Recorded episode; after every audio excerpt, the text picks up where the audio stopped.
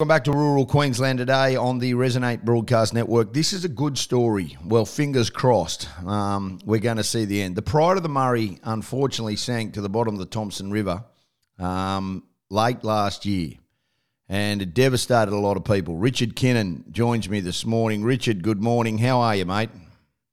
Hey, g'day, Ben. Going good, mate. We um, we we're, we're feeling a lot better about things um, now that the old girl's trying to coming up the bank, so that's a that's a good thing, Ben. It's been an unbelievable salvage operation, and the mail is that today or tomorrow she'll she'll be fully out of the water. So, how have they gone about trying, firstly, to get this boat? And it's not an easy task to get it to surface. Look, you know they they spent the first couple of days um, under under underwater. The divers were there under under um, on the bottom bottom of the waterhole, um, putting her in harness and and um, getting her all rigged up to um, to lift her and and to to to start the recovery. And then late um, on Tuesday afternoon, they thought they'd just um, hook everything up and give her a bit of a give her a bit of a snig. Yep. Make sure everything stayed in place and and um, you know was going to be right for the next morning. Well, they give her a bit of a snig, and she away she comes. She she kind of she said, "Well, I'm out of here. Look out of the road." So they um they they had to keep they had to keep going, and and um, she got right to the she she come out of the water six or eight foot, feet um, up the bank, and, um, and you know, like she was still in the water, of course, but she um, she made a big effort that Tuesday afternoon, and then. Well, yesterday um, she she um, they put her on put her on her bags and you know the big sausage airbags yep. and and started rolling rolling her up the bank. Well, amazing feeling, Ben, to see her um, coming out.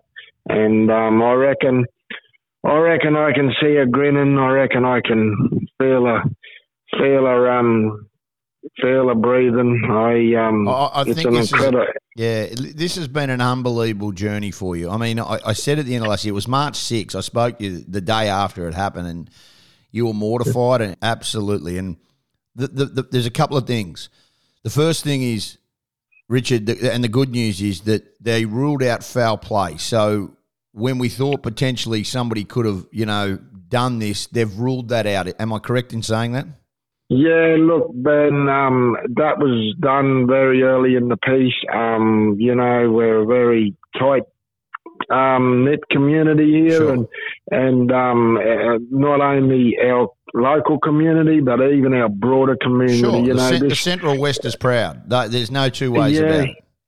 You're dead right, and, and and this old girl, you know, she connected the outback people from Echuca to Longreach, and that connection is just so unbelievably strong, and we've got so many so many people supporting us. Um, to real, you know, to think, um, like it's just a great thing to to know. Well, it all all foul play's been ruled out, and um, it's just something's happened, and and and you know, the the authorities have been flying in um, the last couple of days. There's over thirty people here, professional people on the site.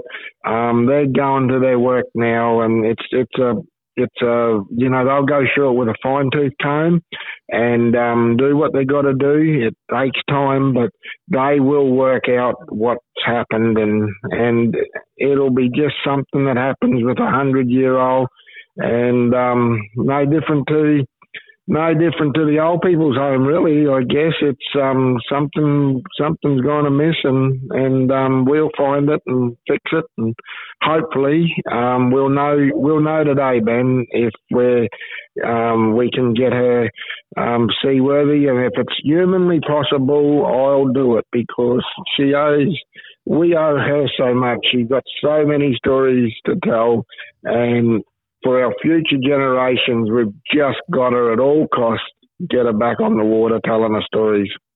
That's the big thing, I suppose, everybody wants to know. I mean, you're a very busy man. You've got an unbelievable tourism business and you're growing it continuously. Um, and and you do a lot for the community.